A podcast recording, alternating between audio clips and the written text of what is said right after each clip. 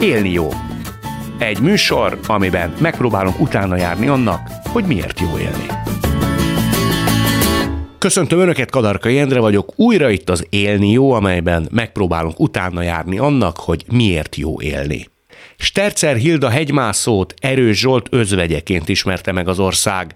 Az erős, rezignált nőt, aki két gyerekkel maradt egyedül, miután férje a Himalái egyik csúcsáról, a Kanchenjungáról nem tért vissza. Szóval Hilda a magasságok után a mélységeket is átélte. Gyászfeldolgozásából játékfilm is készült, mert hogy ereje, tudatossága, de legfőképpen életigenlése és derűje figyelemre méltó. Állítólag a tükör sima Balatonon jöttél rá arra, hogy nem kell minden csúcsot meghódítani, ugye? Igen. Ezt te, Igen. ha jól gondolom, úgy tágabb értelemben használtad, vagy értetted ezt a mondatot. Így van. Én szerettem, mm, és egyébként máig persze szeretek célokat kitűzni, csak az a baj, hogy nem tudok neki körülni. Tehát, hogy elérek valamit, ott vagyok, és már azt nézem, hogy és mi a következő lehetőség, mit lehet még csinálni. És nekem nagyon megdöbbentő volt, ahogy ott két évvel ezelőtt leültem a Balaton partra, egy olyan év után, amikor szintén így tányérokat pörgettem, biztos megvan az érzés, hogy így annyi feladat van, hogy, hogy az ember csak így kapkod, és egy ilyen év után ö, ültem a Balatonparton, és azt láttam, hogy így ameddig a szemmel lát semmi, és hogy ez így rendben van. És hogy nem kell mindig még valamit elérni, és még tovább, és még a következőre menni, hanem, hanem meg lehet pihenni, és lehet annak örülni, hogy így távlatok vannak, és majd lesz valami, Igen. és majd elindulok, ha akarok. Igen, de ez annak az embernek egyszerű tán, aki már mászott meg hegyet. Most képletesen értem, tehát aki már tett le valamit az asztalra, aki a saját hegyét már megmászta. Ha valakiben ez az érzet nincs meg, nevezetesen, hogy neki az a sikerélmény halmaz még nem adatott meg, az nem biztos, hogy el tud nézni a távolba elengedetten és rezignáltan, nem? Inkább azt gondolom, hogy, hogy az a hozzáállás az élethez, hogy ami egy hegymászóban benne van, ami így bennem bennem volt, amikor elkezdtem csak túrázni, hogy jó, akkor mentem már 20 kilométert, megye 25, megye még tovább, és mit lehet még elérni, tehát ez egy inkább egy ilyen hozzáállás, ami nem enged pihenést. És mindegy, hogy, és egy ilyen típusú embernek mindegy, hogy még mit ért el. Ugye Zsoltól is kérdezték, hogy megmászta a Monteverestet, még hova akar, mit akar, de hogy ez a sosincs vége valójában. Mert- rájöttél az eredőjére, hogy téged ilyen értelemben mi volt az, ami gátolt a tekintetben, hogy meg tud nyugodni? Öm, egyébként igen, tehát, hogy ez a, az én nem vagyok elég. Tehát valójában a, az én magam számára nem tudok sohasem elég jót, elég sokat nyújtani. Saját magad számára. Önmagammal voltam elégedetlen, igen. De rájöttél, hogy ez miért van? Tehát miért nem tudtál te megelégedni saját magadnak? Miért nem tudtál elég lenni magadnak? Öm, mert tehát a saját, rá kell jönnöm, hogy én azt gondolom, hogy a társadalomnak vannak elvárásai, a szervezetemnek, tehát hogy a, a Hópárút szervezetnek vannak elvárásai, a gyerekemnek, a férjemnek vannak elvárásai, és azokat nekem teljesíteni kell, és neked, hogy döbbenjem, hogy ezek az elvárások, ezek magam. Én magam támasztom. Nagyon nagy megkönnyebbítő erővel bírt, mikor ez úgy megszületett a fejedbe? Igen, hogy, hogy én addig azt éreztem, hogy így rángatnak zsinóron, és rájöttem, hogy nem mások rángatnak, én rángatom magamat zsinóron, és semmi ki más. És ha én rángatom magam, akkor megtehetem, hogy ezeket letegyem. De azt nehéz letenni. Ö, ott, tehát nem csak a Balatonparton, ott sokat futottam, sokat gondolkodtam, és, ö, és amikor ez így megjött ez a felismerés, hogy, hogy ez én vagyok, és hogy ezt én le tudom tenni, és ö, emellett nekem ugye van a hitem, hogy Isten szeret engem így, ahogy vagyok, tehát hogy ezzel együtt ezt így összegyúrva tudtam azt mondani, hogy jó, akkor én elég vagyok. És egyébként megdöbbentő, hogy azóta így nincs bennem ez a frusztráció. Arra viszont rájöttél, hogy miképp tudtad elengedni? Ez nem hiszem, hogy egy ilyen szerencsés pillanat, hogy az ember elnéz a tükörsima Balatonon, aztán Nem, mert ez egy, ez, ez egy, egy öt hét volt, igen. Aha. Igen, én ezt úgy is éreztem ezt az öt hetet, amíg én ott egy elő, előadást sokat tartottam, és ezért öt héten keresztül nekem ott kellett lenni, és volt időm magamra, és volt időm gondolkodni, hogy, hogy ez az öt hét volt, amíg ez így kimunkálódott bennem, hogy, hogy el tudom fogadni önmagamat, el tudom fogadni azt, hogy ne rángassam tovább magam, hogy mindegy, hogy mit teszek le, attól én még elég vagyok, és nem kell folyton letennem dolgokat. Nem az lehetett a fejedben egy nagy fordulópont, hogy a Makaló nevű hegyet te nem tudtad megmászni pár méterrel a csúcs előtt. Te azt mondtad, hogy nem.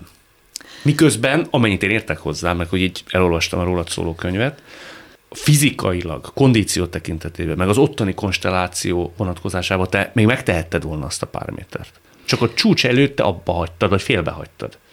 Hát ha félbehagytam volna, de tényleg a csúcs előtt 30 méterrel, és hosszban. Tehát hogy tényleg oda tudott hozzám kiabálni Zsolt, hogy gyere ide, tehát annyira közel voltunk de egymáshoz. Meg? Igazából a saját sémem, a saját ö, agyam. Az, hogy amikor az alaptáborban voltunk, mielőtt a csúcstámadásra indultunk volna, mi megnéztük a, az Everest című katasztrófa filmet, hmm. ahol aki eléri a csúcsot, az meghal. És én azzal a gondolattal indultam el már az alaptáborból, és ugye ez négy nap még mi a csúcstámadáshoz érünk, tehát volt időm gondolkodni, hogy figyelnem kell arra, hogy időben visszaforduljak. És a csúcsmászásunk itt a Makalon nagyon elhúzódott. Tehát este tízkor indultunk, alapvetően hajnali egykor szoktunk, tehát jóval korábban indultunk, mert távolabb voltunk. Tehát benne volt az, hogy ez egy elhúzódó csúcsmászás lesz. Tehát te megijedtél? Én akkor már harmadjára akartam visszafordulni. Igen, féltem, hogy meg fogok halni, hogyha nem fordulok vissza időben, nem biztos, hogy le fogok tudni érni élve. De múlt ezen a 30 méteren szerinted bármi, vagy ez inkább csak a te fejedben pörgő filmnek volt az eredménye? Sajnos ez csak az én fejemben pörgő filmnek volt az eredménye. De akkor ugye nagyon kevés az oxigén egy 8000-esen, gyakorlatilag két kétjegyű számot nem tudunk már összeadni. Tehát arra, hogy, és ezt Rolt is megmondta, és én is ezt tapasztaltam, hogy akkor ott már, hogyha van egy sémánk, azt nem tudjuk felülírni. És nekem sajnos egy rossz séma volt a fejemben. És azt mondod, vagy írjátok a könyvben, hogy voltak éppen mindenkinek megvan ez a maga makalúja, csak ezt kell megmászni. Igen, én e, itt úgy értettem ezt, hogy e, ugye mindenki szeretne híres lenni, vagy valami külsőleg nagy dolgot elérni, amit a társadalom így nagyon elismer, mint az Everest. Tehát, hogy nekem a Makalú még azért is érdekes példa, mert úgy volt előzőleg, hogy az Everestre megyünk. És az indulás előtt két héttel mondták vissza az Everestet, mert Tibetet Kína lezárta, és előtte két héttel kellett eldöntenünk, hogy jó, nem az Everest. Tehát, hogy én fejbe a Mount Everestre készültem, és akkor még nem volt első magyar megmászója, és azért az úgy mégiscsak egy eredmény, egy olyan dolog, amit ki lehet tenni a falra, amit mindenki elismer, és ehelyett jött a makalu, amiről azt se tudtam én se, hogy eszik vagy isszák, és senki más nem tud erről a hegyről, csak aki az összes 14 darab 8000-est meg akarja mászni. Amúgy földünk ötödik legmagasabb csúcsa, tehát egy rohadt nehéz hegy, nők ritkán másszák meg, de emiatt is ö, volt egy problémám, és a makalu nekem azért szimbólum, tehát egyrészt azért, hogy ö, ne adjam fel. Tehát, hogyha ennyire sokat dolgoztam valamiért, akkor, akkor nem szabad feladnom, mert rengeteg energiát már beletettem, de másrészt azért kell, hogy mindenkinek a saját makalúja legyen meg, mert nem biztos, hogy olyan dolgot kell tennünk, ami társadalmilag elismert, vagy amit így mindenki felfigyel rá, hogy tényleg az, ú, mekkora teljesítmény, hanem hogyha azt, azt, ami rám szabadott, ami az én feladatommá válik, mert hogy ezt így dobta az élet, hogy akkor makalú. De hogy akkor, hogyha az, akkor abba fetszoljam bele az összes energiámat. Ne kézelába hadakozzak kellene, vagy ne gondoljam azt, hogy ez kevesebb lesz, mert hogyha én azt megcsinálom, amit nekem dob a sors, tiszta erőből, akkor, akkor ott az igenis egy eredmény lesz. Vagy elbiccelek egy hatalmas lehetőséget, amiről még akkor nem is biztos, hogy tudom, hogy ez egy lehetőség. Ugye azt szoktad mondani, hogy a hegyen viszonylag egyértelmű minden. Itt van lenn zűrzavar. Igen. Azt úgy is érted, hogy ott látni, fönt, hogy mi a lényeges, mi a fontos az életben? Mindaz a dolog, ami az életben itt annyira fontosnak tűnik, uh, ott eltörpül. Mi az például, amit itt mi túlexponálunk, de ott fenn voltak éppen semmilyen jelentőséggel nem bír? Például, hogy mennyi a benzinnek az ára. Vagy hogy most lehet-e, nem tudom, lisztet kapni a boltban, meg hogy mennyit kell sorba állni, vagy nem tudom, milyen a politikai rendszer, annyira tök mindegy. Te ilyen nem is szoktál azóta itt bosszankodni? Jaj, de hogy nem, sajnos, de. De hogy mindig újra meg újra vissza kell, hogy találjak, hogy most ez, tehát hogy, hogy ez egy ilyen újbóli tudatosítás, tehát újra meg újra, hogy most tényleg ez a lényeges, és ez a fontos, és nagyon, tehát számomra ezért fontos kimenni a természetbe, hogy ezzel újra szembesüljek, hogy mi is a valódi világ. És én a természetben látom meg azt, hogy valójában ez a valódi világ. Az, hogy itt hogyan alakulnak a dolgok, meg hogyan ö, keverednek az emberek, és ki mivel mutyizik, vagy nem mutyizik, valójában eltörpül ahhoz, hogy, hogy nekem itt élnem kell, a másik emberrel, tehát azzal kell foglalkoznom, hogy én mit tehetek a másikért, mit tehetek magamért, mit tehetek a családomért, és én egyszerűen abban hiszek, hogy ha én megteremtem magam számára azt a burkot, azt a buborékot, ami nekem fontos azokkal az értékekkel, úgyis csak a, mindenki a saját buborékában él, akkor, akkor én be tudom hozni ezeket, hogy, hogy az élet önmagában szép, az élet önmagában fontos, a másik ember élete fontos, az, hogy a másikat segítsem, hogy ő boldogabb legyen, az fontos, akkor mi, mi kell még? Hm. Hát például Afrikában, vagy Ázsiában, amikor megfordultatok, azt azért említett sokszor, hogy ott láttál nagyon szegény, hát civilizálatlan körülmények közt létező embereket, és mégis boldogok voltak. Tehát valami hasonlóságot vélek felfedezni a hegyenlevés, az ottani kondícióknak való megfelelés és tisztánlátás, és az Afrikában való könnyed létezés között.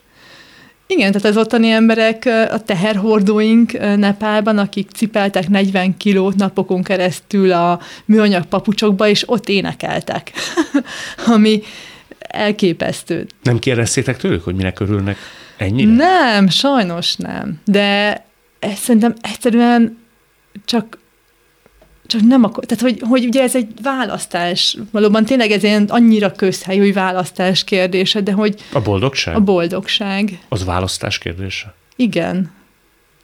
És ők egyszerűen úgy döntöttek, hogy hát most igen, sírhat. Tehát én azt gondolom, hogy sírhatnának is, hogy de nehéz, de hogy valójában tök jó, keresnek egy kis pénzt, együtt vannak, úgyis menni kell, énekeljünk. És Afrikában is ugyanezt láttuk a, a, a helyieknél, a gyerekeknél, ugye, hogy rögtön, amint odaértünk egy helyre, előkerült valami kis uh, ének, ami a kedvük szottyant, és akkor ott énekeltek, táncoltak, hívtak minket is, hogy menjünk táncolni, Hakuna Matata, és semmi nem számít, és, és tényleg amúgy miért is kéne buslakodni? Tehát, hogy, hogy ez, ez annyira ilyenkor így megdöbbent így minket, nyugatiakat, hogy mi annyi mindenem, főleg ezt gondolom, hogy magyarok meg különösen elő tudjuk szedni, hogy mi is tudunk mi búslakodni, de valójában ugyanennyi erővel meg fókuszálhatnánk arra, hogy mi is tudunk örülni. Akkor te tudatosan eldöntötted azt, hogy boldog leszel? Jól értem? Én azt gondolom, hogy igen, tehát amikor például meghalt Zsolt, utána nem is tudom, egy fél évre rá kezdtem kérdezgetni magamtól, hogy boldog vagyok-e. És mindig az volt rá a válaszom, hogy boldog vagyok. És tényleg az volt? Tény, hogy nevetni, hangosan nevetni nem tudtam. Tehát, hogy ezt a gyerekek mondták, amikor megismertem a páromat, most már a férjem, hogy, hogy anya, most már tudsz nevetni, de, de amúgy, tehát volt egy kiegyensúlyozottságom, egy, egy, egy, egy, mégis egy boldogságom. A gyász ellenére? A gyász ellenére. Tehát ugye ez, ez a kettő azért úgy megfér, tehát nem azt jelenti, hogy tehát ez a boldogság inkább egy ilyen Harmónia stabil, volt? Har, igen, egy harmonikus lelkiállapot, és ez nem mindig, tehát hogy ezért ez egy, ez egy hullámzás volt, de hogy voltak pontok, amikor tudtam jól lenni. De hogy tud a gyász mellé gyökeret ereszteni a boldogság vagy a harmónia? Talán pont ettől. Tehát, hogy pont attól, hogy, hogy, hogy ugye mászók, hegymászóként is nagyon tudtuk, hogy, hogy az életünk az törékeny és véget érhet. És a veszteségnél ugye addig nem tudjuk, hogy mi milyen értékes, amíg el nem veszítjük.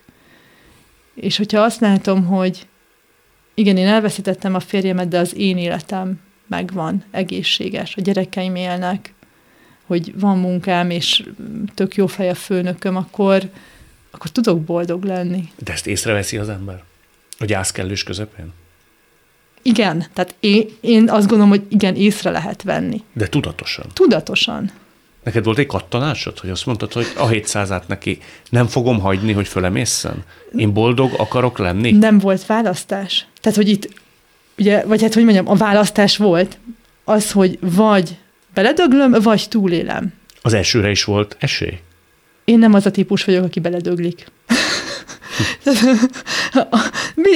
Erre mondom, hogy egymásra biztos születik, tehát, hogy én túl akarom élni. És az tényes való, hogy, hogy megint volt egy séma a fejemben, igaz, hogy nem így készültem rá, hanem úgy készültem rá, hogyha a hegyen dönteni kell, hogy, hogy ugye ott kell hagyni Zsoltot, vagy Zsoltnak engem, akkor tudjam azt mondani, hogy igen, én túlélem, de gyakorlatilag most ez történt Zsolt halálával, hogy nekem kellett lejönnöm a hegyről és túlélni.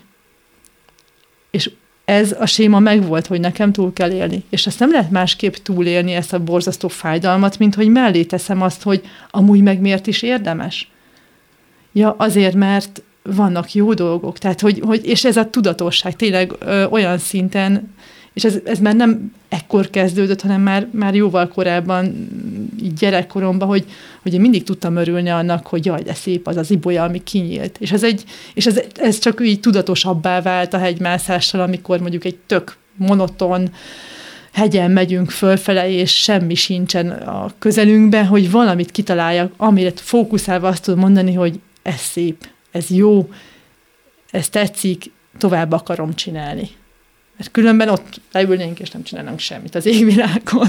Említitek ebben a könyvben, hogy én is távolról figyelve Zsolt működését, az amputáció után az feltűnt, hogy ő mindig viccelődik mindezzel, és éreztem valami hárítást emögött. És felidézel egy történetet, nevezetesen, hogy amikor azt a nadrágját, amiben végül is ő neki amputálni kellett a lábát, te megőrizted, és az orra alá pár évvel vagy hónappal később, mindenfajta célzatosság nélkül, ő rád fölvett. Igen, azt mondta, hogy vidd el innen ezt a nadrágot. Tehát Igen. a belül ő benne azért ez egy komoly traumaként maradhatott meg. Igen, és ekkor döbbentem én is erre rá, hogy neki ez tra- trauma volt. Tehát függetlenül attól, hogy ő végig ilyen nagyon mosolyogva, nagyon vidáman, nagyon viccelődve lazán kezelte, tehát engem az döbbentett rá, hogy hú, ő hajthatatlan volt a tekintetben, hogy megdolgozza mindezt egy szakemberrel?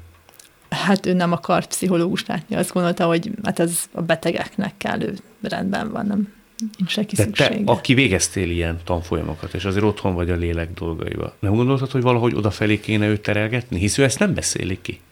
Akkor még nem voltam, tehát hogy az utána végeztem én el a mentálhigiénét, úgyhogy akkor én még ezt nem tudtam, hogy neki ez egy lehetőség is lett volna. Mire? Arra, hogy, hogy akár életmódot váltson, akár, akár teljesen új irányba menjen az élete. Ő ott tudta volna hagyni a hegymászást? Elképzelhető. Tehát, hogy er, de minden esetre itt ugye volt egy lehetősége. Tehát ez egy ilyen, mindig ilyen kettős dolog, hogy, hogy ez egy lehetőség, vagy egy hátrány, mert hogy minden krízis egy lehetőség. Minden krízis egy lehetőség? Minden krízis. Mire? Arra, hogy, hogy, hogy a nehezebbik utat válassza az ember. Van, amikor nincs rá lehetőség, hogy, hogy mást válasszon, mert csak a nehéz út van, és a nehéz út az valójában a járatlan út. És ugye Zsoltnak itt volt egy lehetősége, hogy menjen tovább a járt úton, még ha nehezebb is egy fél lábbal hegyet mászni, de az a járt út legalább, vagy menjen valami járatlan felé, amit soha nem járt, nincs arra ösvényen, és neki kell kitaposni saját magának. És ezáltal újra kell programozni az egész életét. Így van. Majdnem, hogy azt mondod, hogy ami nekünk heroikusnak tűnt, és felfoghatatlannak, nevezetesen, hogy valaki fél lábbal folytassa a világ csúcsok meghódítását, vagy ezeknek a nagy heteknek a meghódítását voltak éppen számára könnyebb megoldásnak bizonyult, mint egy egészen másfelé terelni az életét, és valami egész újba kezdeni. Így van. Tehát neki az lett volna az igazi nagy kihívás. Igen. Szerinted az, mint alternatíva, három másodpercnél tovább átfutott az ő agyán? Gyanítom, hogy átfutott, de ez a három másodpercig tartott. Ugye sajnos akkor nem is, tehát hogy a barátai, az expedíciós társai, ők jót akartak neki, és azt gondolták, hogy azzal segítik az ő felépülését, hogyha kecsegtetik azzal a lehetőséggel, hogy hát Joel, te fogsz tudni újra mászni hegyet.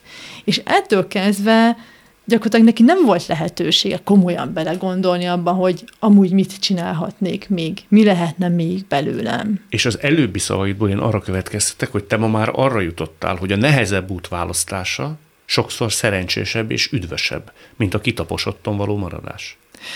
Így van, tehát hogy... hogy De miért? Azért, mert hogy ott új dimenzióit fedezhetjük föl a saját személyiségünknek. És az a fontos? Hát, hogyha azt mondom, hogy teljes, persze megtalálhatjuk a normál úton is, de én valahogy hiszek abban, hogy, hogy a személyiség fejlődése az azért fontos, mert hogyha megtapasztaljuk azt, hogy mi minden van bennünk, és hogyha meg, hogyha, mert hogy mi, minden, sokkal több minden van bennünk, mint amit mondjuk 20 évesen elgondoltunk, és ha 20 évesen ráállunk egy útra, akkor jó eséllyel egy, egy keskeny szeletét fogjuk kihasználni abból, amik vagyunk. De hogyha tudunk váltani akár 180 fokot, akkor az azt jelenti, hogy, hogy más felé is van nekünk irányunk. Tehát, hogy egy sokkal szélesebb spektrumon tudjuk megélni önmagunkat. Ugye, amikor elkezdtem a Hópárút Alapítványjal dolgozni, én azt gondoltam, hogy női vezető, tehát nő nem lehet jó vezető. Na most ehhez képest nekem nőként kell vezetnem ezt az alapítványt. És hát ehhez meg kellett fejlődnöm azt, hogy, felvállalni ennek a felelősségét, felvállalni azt, hogy én nő vagyok, és akkor ezt nekem meg kell tudni csinálni. És ehhez tanulnom kell. És igen, most már azt is látom, hogy vannak hiányosságai, amit az életben nem fogok megugrani, én nem látok át nagy ö, folyamatokat, arra nekem kell egy másik ember, aki erre képes. De tök jó volt ezekkel szembesülni, és persze nagyon fájdalmas is sokszor, meg egy csomó dologgal fájdalmas volt szembesülni, mert nem tudok határokat húzni, hogyan kell újra meg újra ö, embereknek a bizalmát elveszítenem, meg én is elvesztem másokba vetett bizalmamat, hogyan tudom ezt felismerni, hogy kibe bízhatok, kibe nem. Tehát tök sok fájdalom volt benne, de én nagyon örülök, mert, mert most viszont azt érzem, hogy mindazok a képességek, amik bennem voltak, azok most így, így megtalálták a helyüket. Tehát, hogy így, így, így olyan, olyan szépen így kivirágoztak. Tehát nem csak egy virágnő ki ebből a cseréből, hanem ott volt benne egy csomó virágmag, és, és a többi is tud virágozni. Tehát ezt úgy is lefordíthatjuk, hogy nem kell megúszni az életet. Semmiképpen. Semmiképpen nem szabad megúszni az életet, mert én azt szoktam, én tanítottam ugye gyerekeket, és nagyon sokszor hallottam azt az iskolában, hogy jaj, ezt a napot éljem túl, hű, most lesz egy dolgozat, ezt valahogyan úsztam meg, és azt mondtam nekik, hogy gyerekek, egy a baj, meg fogod úszni. Ezt a napot is megúszod, meg a következőt, meg az egész életet. Így végig lehet élni, minden egy napot megúszod. És akkor eljön az életed vége is, és mit fogsz mondani? És uh, és én egyszerűen hiszek abban, hogy egyetlen dolog létezik. Az, hogyha jön egy kihívás, és legyen az egy dolgozat, egy új munkahely, vagy bármi, akkor ezt nem megúszásra kell játszani, azt mondom, hogy oké, okay, akkor én szembenézek vele. Sokkal szarabb szembenézni vele kétségtelenül. És tényleg benne van a kockázat. De ha szembenézek vele, és azt mondom, hogy jó, próbáljuk meg, megcsinálom. Legfeljebb lepattanok róla, ugye? De akkor tanultam. És uh, és akkor már nem úsztam meg azt az életet, hanem, hanem teljeset meg tudtam élni. Lehet, hogy a te önbizalomhiányodnak a középiskola volt az oka, nem? Mert hogy te Székesfehérváron bekerültél egy kvázi versenyistállóba, és ott nem nagyon találtad a helyed. Igen, életem legpocsékabb négy éve volt, igen. A, és ezt úgy szoktam kijelenteni ráadásul, hogy tudom, hogy Zsolt halála se volt egyszerű. De, és de ez volt a legpocsékabb? Tehát az jobban próbára tett, mint mondjuk a, a halála? Igen, mert amikor Zsolt meghalt, az egy nagyon szörnyű időszak volt, de voltak mellettem emberek, és kaptam segítséget. Ott senki nem volt? Ugye alapból a tizenéves kor az egy nagyon nehéz dolog. Tehát ott ugye a család nincs az ember mellett, mert hogy ugye éppen eltávolidik a tínédzser a családtól, a, az a természetes közeg, ami a tínédzsernek a közege lenne, a saját korosztálya, azokkal én nem tudtam mit kezdeni. A tanárok, hogyha valaki nem volt kitűnő, és nem tudom, az élsportoló, akkor tehát egy 4,5-tel az futottak még kategória, és így telt az egész, és pont nemrég találkoztam egy volt osztálytársammal, és olyan bullyingokat írt le, vagy mesélt, amire én már nem is emlékeztem. Aminek te voltál voltam. a tárgya? Tehát, hogy téged... Ő volt a tárgya, vagy nekem is mesélte, hogy emlékszem én arra, hogy, hogy velem mi volt, mondom, a, hát de jó, hogy arra már nem emlékszem, de hogy, amit ő is megélt, tehát hogy emlékeztem rá, hogy ő is egyike volt azoknak, akiket így kipéciztek, én is egyike voltam azoknak, akiket kipéciztek, szóval, hogy De mit így, csináltak veled? Hát mondjuk volt olyan, amúgy feltűnően barna bőrű srác, aki mondta, hogy én cigány vagy, meg, meg én voltam a paraszt, csak azért, mert hogy én is falúról jöttem. Szóval, hogy voltak ilyen beszólások. Ezt úgy hordoztad magadba sokáig? Igen, hát sokáig. Tehát, hogy ez abból, hogy én az általános iskolából, honnan jöttem, én ott kitűnő tanuló voltam, a színjátszó körbe szerepeltem, tehát ott a tanárok elismertek, tehát én egy olyan önbizalommal mentem, hogy hát én tudok én itt, meg, meg egy eredményes ember vagyok, és ott meg ez a full loser niemand senki. Miközben én... ezt mások hitették el veled. Igen. Szóval ez is egy nagy tantétel nekem azért. Így most De ugye ez egy négy éven keresztül, ha azt hitetik el, az onnan nagyon nehéz, nagyon nehéz. felépítkezni. Viszont nekem nagyon nagy elégtétel volt, amikor mentem vissza már jóval később itt Zsolt halál után előadni Fehérvára, és uh, és uh, ahogy, ahogy elmentem a busz megálló felé, ott van egy pláza Fehérváron, amelyik üveg tükör a fala, és így, így megszoktam, hogy belenézek, amikor ott elmegyek. És ahogy oda néztem abba az irányba, még valahogy a, a gimis ént vártam, hogy visszanézen a tükörből. És ahogy odafordultam, ott volt egy 38 éves, magabiztos, csinos nő a tükörben, és azt mondtam, hogy na igen, ez vagyok én. És most visszajöttem, és megmutatom nekik. És hát megmutattad. Hát igen. Akkor maradjunk ebben. Nagyon örülök, hogy láthattunk. Mindig olyan jó kedvre derítesz. Nagyon köszönöm. Köszönöm. Várat reggelek, nehéz nappaló, a legszebb álmaid, Közöttük lassan elhagyott sok rejtett félelem Rostás vakat mögött. Bátran néz mögé Ismerd meg és minden köszön. Ami vagy, amit én sem mersz Hogy egyedi vagy, amit csak te lehetsz. Hogy ami bánt, az is szemre csiszol Amit látsz, amit érzel, azt értsd meg jól. Hogy többet érsz, mint az éveid száma A ruhátcipő, autódára Hogy a Twitteren, Facebookon mennyi az arc Aki bejelölt, vagy annál, hogy mire tart. Többet érsz, mint egy személy szám, matek duga Évvégi bizonyítvány Többet érsz, mint egy gyerek, egy felnőtt, egy öreg Egy születésnapi köszöntő szöveg. Több, mint egy kereszt vagy családi név. Az Isten is csodálva szeretve néz De ha elvesztjük egymást, bolyongva élsz. Nem várom, nézd, nem kell, hogy jár Dolgizél a keresztben, megfeszülj, nem kell Ennyi és kész. Francba, a nagy dolgokkal kicsiben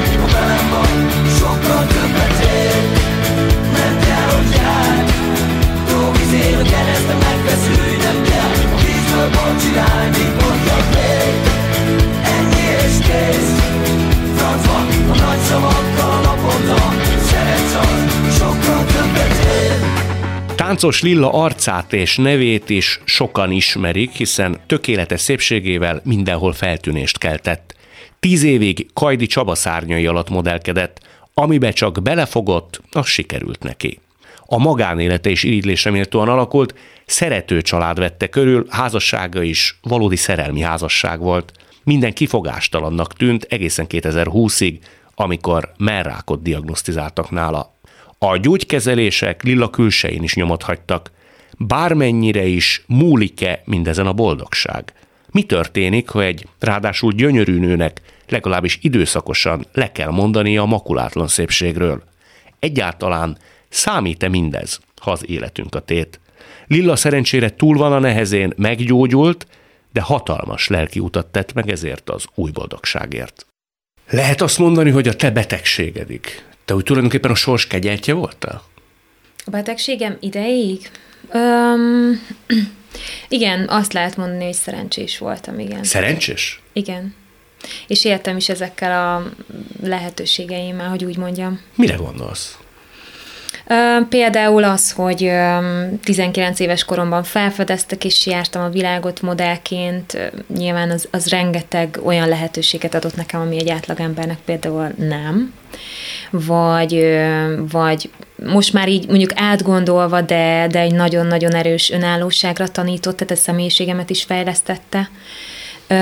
És ezt, én ezt őszintén kimondom amúgy, hogy a szépségnek nagyon sok előnye van, és nagyon sok hátránya.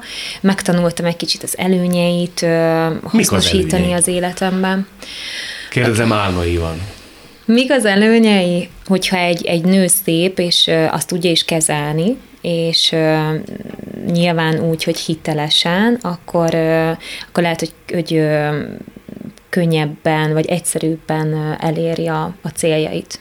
Ez sem mondja ez, ki ez, minden nő. Pont ezt akartam mondani, ez annyira félreérthető, hogy most ezt nagyon ügyesen próbáltam megfogalmazni, úgyhogy nem erre akartam amúgy kimenni, de, de igen, tehát hogy megtanított, tehát nem, nem csak egy, egy szépséget adott nekem a modellkarrier, hanem megtanította nekem ezt használni is.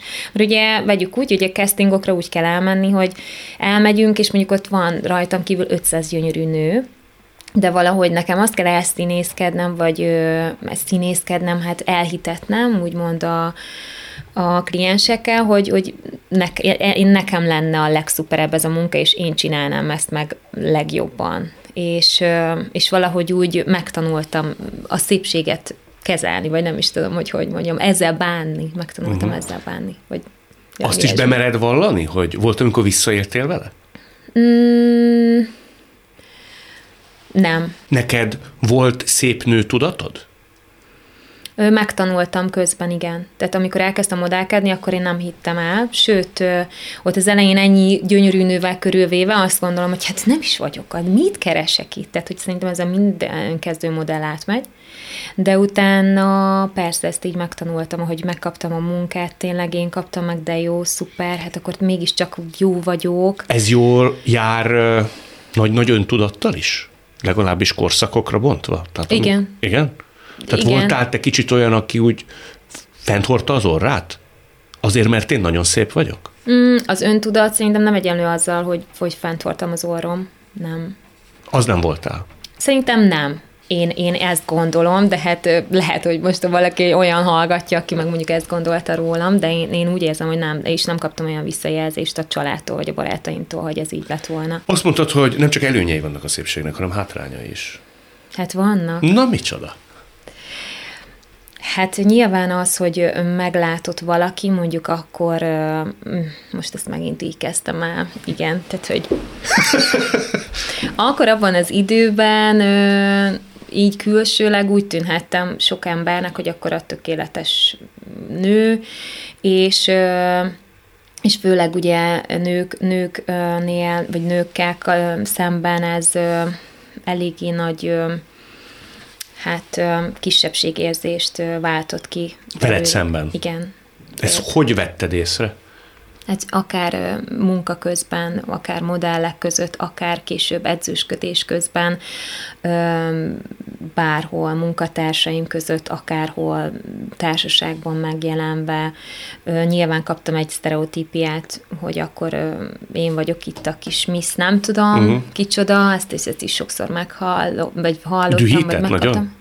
Persze, akkor igen, mert, mert akkor úgy éreztem, hogy én, én ez, ez nem így van, és ugye, ahogy mondtam is, hogy erős igazságérzettel rendelkezem, és akkor mindenkinek be akartam bizonyítani, hogy amúgy ez nem így van, mert amúgy én tök jó fej vagyok, és akkor utána mindig megkaptam, akik egy kicsit közelebb kerültek, hogy jaj, tényleg nem is olyan vagy, milyen, amilyennek tűnt, és ez engem rettentően dühített, hogy de hogy akkor miért ítélnek meg az emberek külső alapján, de most már nem. Most már, most már öregettem annyit, és tanultam annyit, hogy, hogy ezeket egyszerűen el tudom engedni, és nem nagyon érdekel, hogy ki mit gondol rólam. Akkor még nagyon érdekelt, nyilván fiatal. Ehhez kellett a betegség is, gondolom, de erről kellett. majd még beszélünk. Igen. Ugye azzal kezdtük, hogy lehet, hogy a sors kegyeltje voltál a betegségig. Ebben a magánélet is benne volt, mert egy ilyen nagy-nagy szerelem nyomán találtatok egymásra.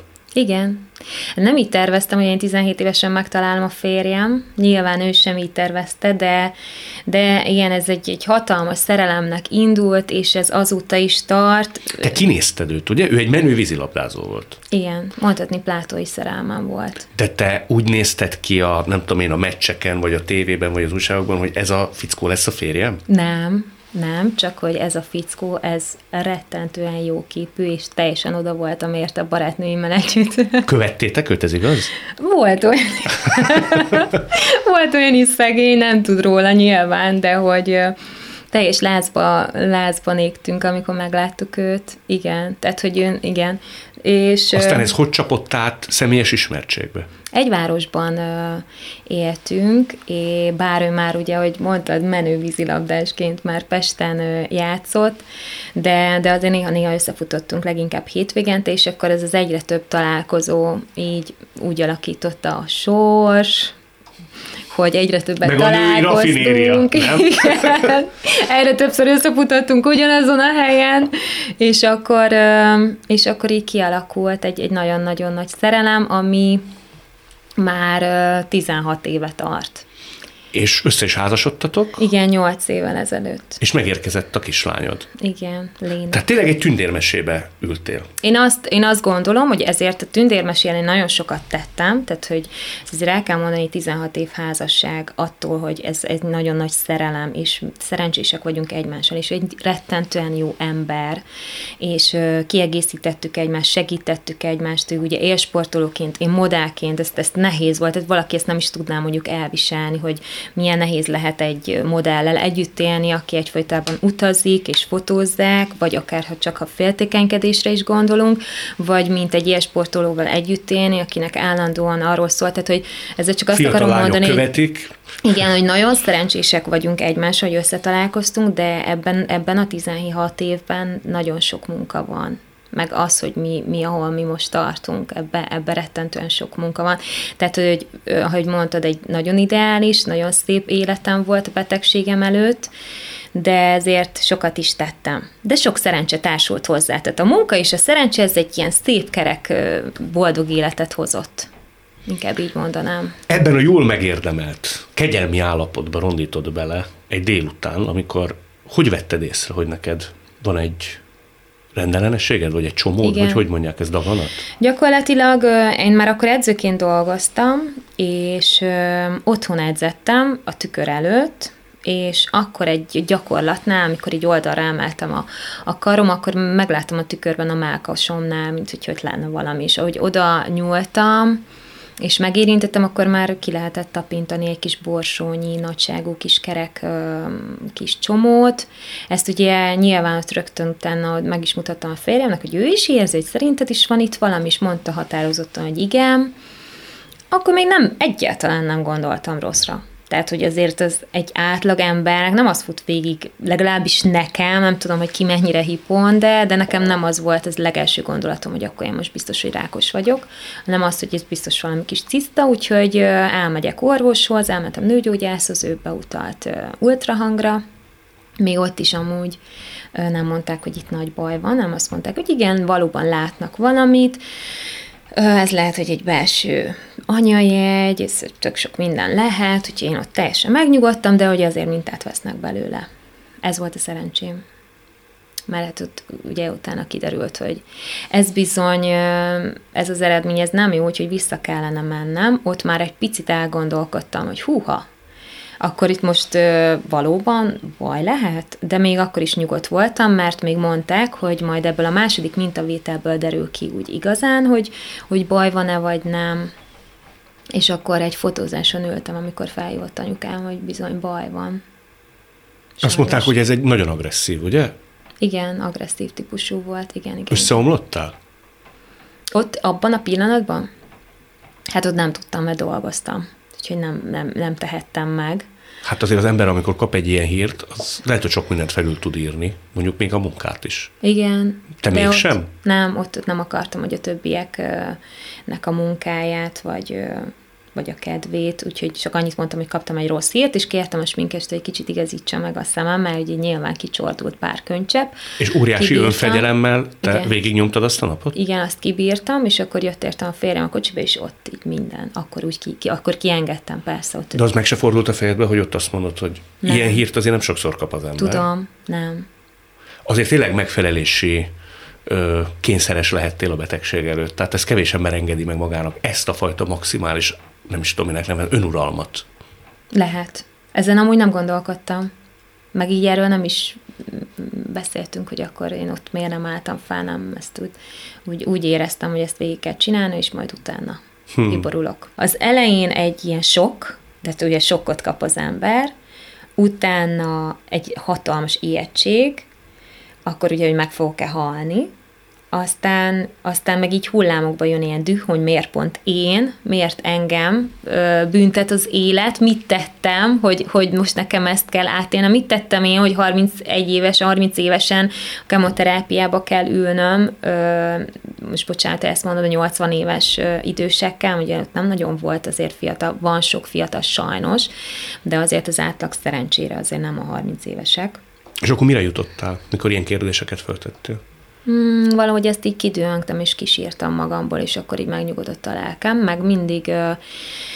Én egy olyan típusú ember vagyok, hogy mindig, és ebben is sikerült pozitívat találnom, hogy és mindig abba kapaszkodtam, én észrevettem, én időben észrevettem, én megtaláltam egy fantasztikus orvost, és jó kezekben vagyok, és nekem még van esélyem a gyógyulásra, mert másnak nincs, ezt is azért sok ilyet is lát az ember. Kecsegtettek az orvosok, tehát elmondták, hogy itt jók a kilátások? Igen, nekem elmondták, hogy lesz két műtétem, hat kemoterápiás kezelésem, 12 ilyen biológiai kezelésem, és ha ezt végigcsinálom, akkor nagyon őszintén meg fogok gyógyulni. Azért ez egy nagy megnyugvás, mikor ezt Igen. így az orvosok ilyen értelemben egyértelműen ki tudják jelenteni. Ugyanakkor is egy gyönyörű nő esetén még inkább fontos, hogy neked azért ez a szervezeted egy nyomot hagyott. Mai napig a hajam. A hajam az nem úgy nő vissza, hogy ahogy az átlag gyógyult embereknek visszanő. Ezt mai napig nem tudjuk, hogy miért. Egyetlen egy orvos nem tudta megmondani. Neked kihullott a hajad, Igen, teljesen. Tehát Teljesen. Én teljesen kopasz voltam, igen. de volt egy pillanat, amikor inkább elébe megy az ember, és ö, levágja a haját? Ö, volt már, igen, persze. Tehát ez úgy van, hogy ö, nagyjából az első kezelés után két héttel kezd el hullani, de az nem úgy hullik, hogy akkor most egy-két hajszál kijön, hanem szinte már így a kezedben marad. És én bíztam benne, hogy majd nálam nem így lesz, és mm, az, e- mm, tehát, hogy én az első két kemoterápia alatt kaptam egy ilyen fagyasztós sapkát, ami lefagyasztotta gyakorlatilag a hajhagymáimat, iszonyatosan fájdalmas, és nem is sikerült, de ezért én megpróbáltam, de aztán... Mert gondolom, bocsánat, neked ez volt a rémálmod. Ez nekem rettentően, tehát ugye az orvosomnál, amikor mondta, hogy akkor hat kemoterápiás kezelés, akkor nekem ez volt az első kérdésem, hogy nekem most ki fog hullani a hajam? Erre emlékszem. Tehát, hogy ez nekem, ez, ez rettentő. Én tudom, hogy nem vagyunk egyformák, és van, amelyik, van olyan nő, akit ezt nem viseli meg, engem ez rettentően megviselt, El tudod mondani, vagy tudod azt érzékeltetni velem és velünk, hogy miért? Mm, hát ennek nagyon sok oka van, hogy miért. Az egyik az, hogy iszonyatosan ö, beteg ö, kinézeted lesz, és sokkal nehezebb így végigvinni a betegséget. Tehát, hogy tükörben nézni reggel kopaszon, az azért elég szörnyű, meg szempilla nélkül, és a, ott tudatosulsz, hogy tehát látod is, hogy akkor én most nagyon-nagyon beteg vagyok, mert amúgy elfelejtettem volna egy-egy órácskára, vagy akár fél napra is, hogy akkor most milyen nagy a baj, de így nem tudtam, így folyamatosan ugye ott, ott van a kép, hogy akkor, akkor beteg vagyok, és ez még adján, hogy magad, hanem ugye még a külvilág is látja, az meg még nehezebb. Azok Én meg azt hittem, hogy azt fogod mondani, hogy ami a te egyik legnagyobb erősséged, a szépség, az kap Azt egy sebet. ki. Igen. Igen, hát ez is. Szépségemből éltem, még, még, még egy fotózáson tudtam meg gyönyörű göndör hajjal. Neked hogy, nagyon hosszú hajad igen, volt? terékikérő, hogy, hogy, hogy, hogy beteg lettem, és, és hát igen, ezt így, ezt így kihúzták alólam. Ezzel kellett megtanulnom. Nem is néztél tükörbe például akkor? Nem akartál szembesülni azzal? Nehéz volt, de néztem, de fájt. Uh-huh. Fájt nyilván, hogy nem a megszokott képet láttam.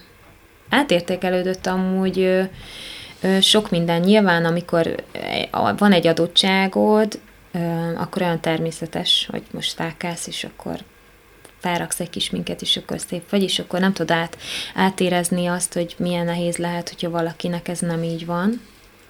De hogy nem ilyenek az adottságai. Én amúgy előtt is érzékeny és empatikus ember voltam, de amíg nem éli át az ember, addig nem tudhatja igazán, hogy ez milyen érzés. Bármi is akartam, de hogy személyedzőként dolgoztam, én nagyon-nagyon sok hiányos nővel találkozom.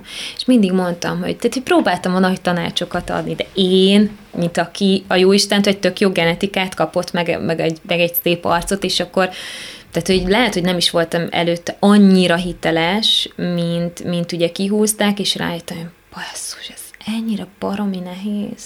Reggelente felturbozni magad önbizalommal, nagy levegő kifúj, és akkor ebből kezdjünk valamit, hogy én egy kicsit jól érezzem magam, meg el tudjak menni úgy a kislányom az oviba, hogy ne ijedjenek meg tőlem.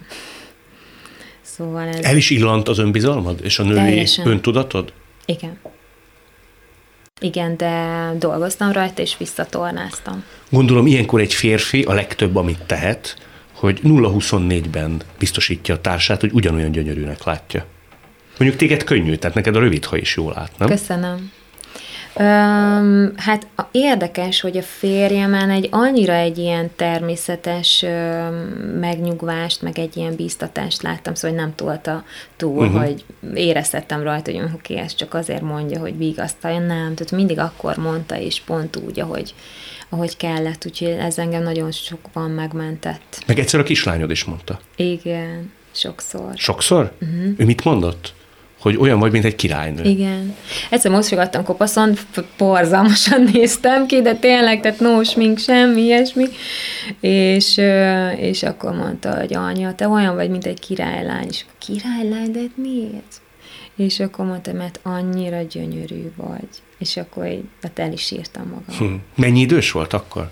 Ő, amikor beteg lettem, akkor kettő éves volt, és akkor most már négy. Mertél te esendő, vagy nem tökéletes vértezetében megjelent nőként is mutatkozni? Persze. Muszáj volt. Az felszabadító volt? Nem. Nem? Nekem nem. Nem az volt, hogy egy kicsit le is vett az ember válláról valami nagy nagy súlyt?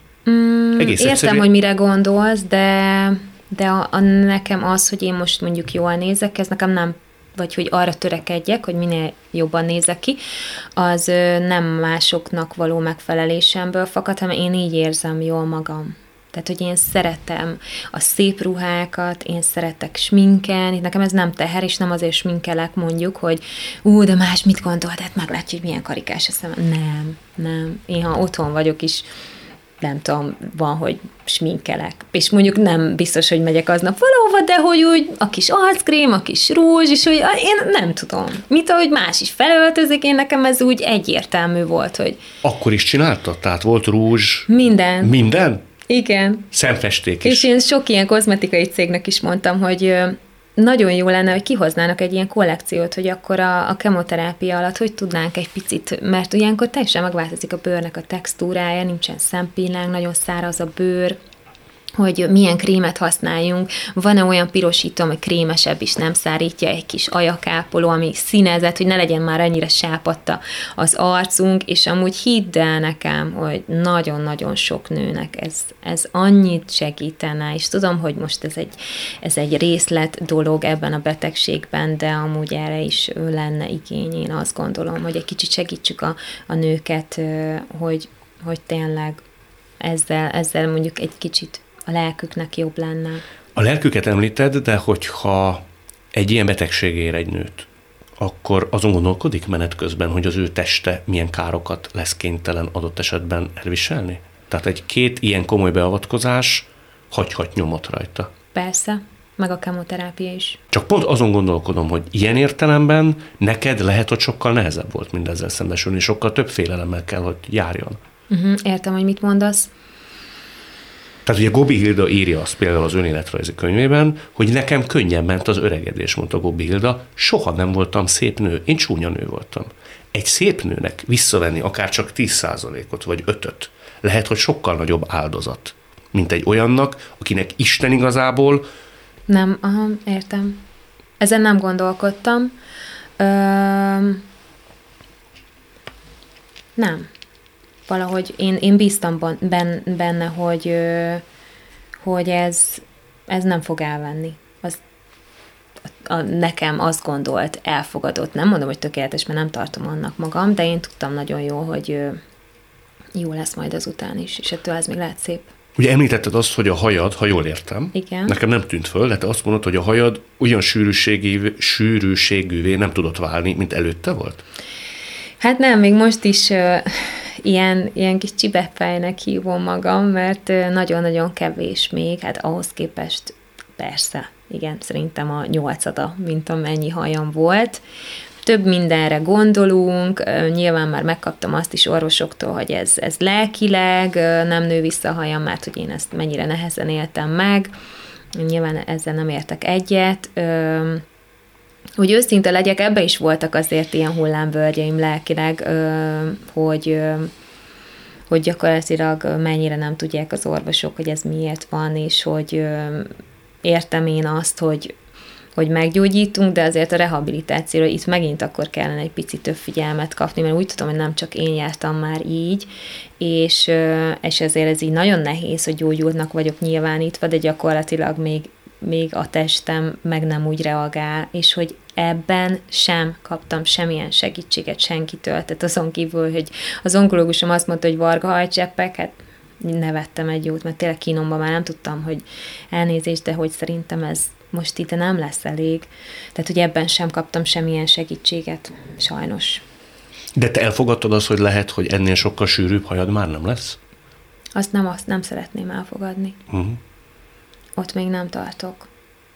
Nem, nem adom még fel. Ez Tehát biztos. megoldásig mész. Ezt elfogadom, ezt az állapotot, de hogy azt nem, hogy már soha. Azt nem. Valószínű, hogy ez volt nekem megírva, és most egy ilyen lillaként kell tovább élni az életem. És De szereted ezt a lillát, nem? Igen, sokkal jobban. Jobban? Igen. Miért? Mert sok mindent tanultam, és most már sok mindent máshogy látok, és, és ezért hálás vagyok amúgy magamnak, és a, és a közeli barátaimnak és a családomnak, akik ezen segítettek nekem. Úgyhogy én egy picit most értékesebbnek érzem magam. Ezt még nem mondtam ki soha, de ez tényleg most ez így van. Tehát a betegség nyomán értékesebbnek érzed magad? Igen. Mint előtte? Igen. Még odáig nem jutottam el, hogy hálás legyek. Szerinted nem. lesz az a pillanat, amikor... Nem tudom. Talán kinő a hajam. Teljesen nem. Ö, nem tudom, nem, nem. Tehát, hogyha most én választhatnék, hogy ezt újra megtörténjen, én azt mondanám, hogy nem. Tehát azért ez nagyon-nagyon sok mindent adott, nagyon sok mindent tanultam, rettentően, de azért így kihagynám a következő életemben ezt a kis utazást, hogyha úgy mondom. Melyik a boldogabb lilla? A betegség előtti, vagy a mostani? Fú, hát ezt nehéz megmondani, hogy melyik a boldogabb, de mind a kettő boldog. Mostani is. Igen, igen. Akkor legyen ez nagyon sokáig így. Nagyon köszönöm. Én is köszönöm. Két ilyen bátor és erős nő mellett az ember elgondolkodik azon, hogy milyen semmiségeken is képesek vagyunk siránkozni. Aztán rájövünk, hogy a bajok bizony máshol kezdődnek, amikor például elveszítjük a társunkat, vagy az életünkért kell harcolni. De mint az ő történetük is mutatja, eszekből is fel lehet állni, sőt, kötelességünk megpróbálni. Mert hogy élni jó.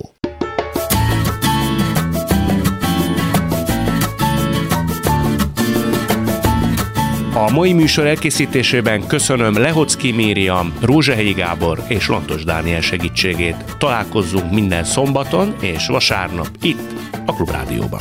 Viszont hallásra!